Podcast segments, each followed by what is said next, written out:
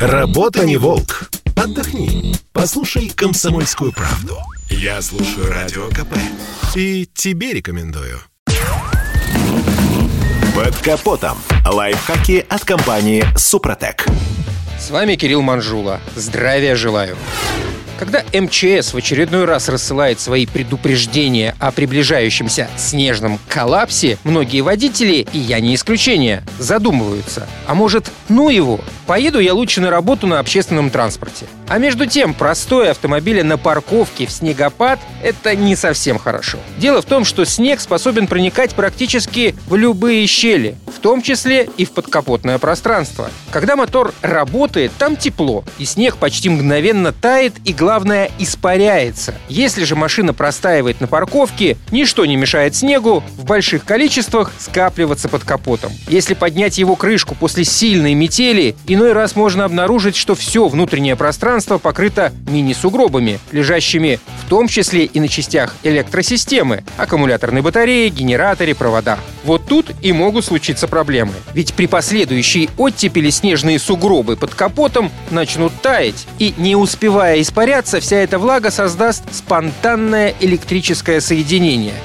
том числе между клеммами аккумулятора, способствуя его быстрому разряду. Именно поэтому после сильного снегопада рекомендуется, не дожидаясь повышения температуры, прогреть двигатель. Негативный эффект от простой машины в снегопады касается и самого водителя. Когда он сознательно избегает садиться за руль в такую погоду, это приводит к тому, что автолюбитель фактически теряет навык адекватного вождения машины по дороге, покрытой льдом и снежным накатом. Многие объясняют такое свое поведение нежеланием попасть в аварию. При этом они забывают, что рано или поздно жизнь заставит и придется таки поехать по снежной или ледяной зимней дороге в плотном потоке дороге. И вот тогда без навыков зимнего вождения придется ой как туго. И еще один минус при отказе от езды на машине в снегопад касается жителей больших городов. Да, дорожные заторы в такие периоды для мегаполисов характерны. Но не будем забывать, что и общественный транспорт стоит в пробках, забитый пассажирами под завязку. Да и в метро людей не меньше. А как доказывают разные исследования, в условиях пандемии такое скопление людей – самый действенный способ распространения инфекции. На этом пока все. С вами был Кирилл Манжула. Слушайте рубрику «Под капотом» и программу «Мой автомобиль» в подкастах на нашем сайте и в мобильном приложении «Радио КП», а в эфире с понедельника по четверг в 7 утра.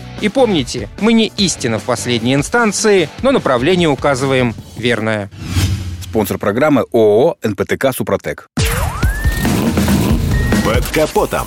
Лайфхаки от компании «Супротек».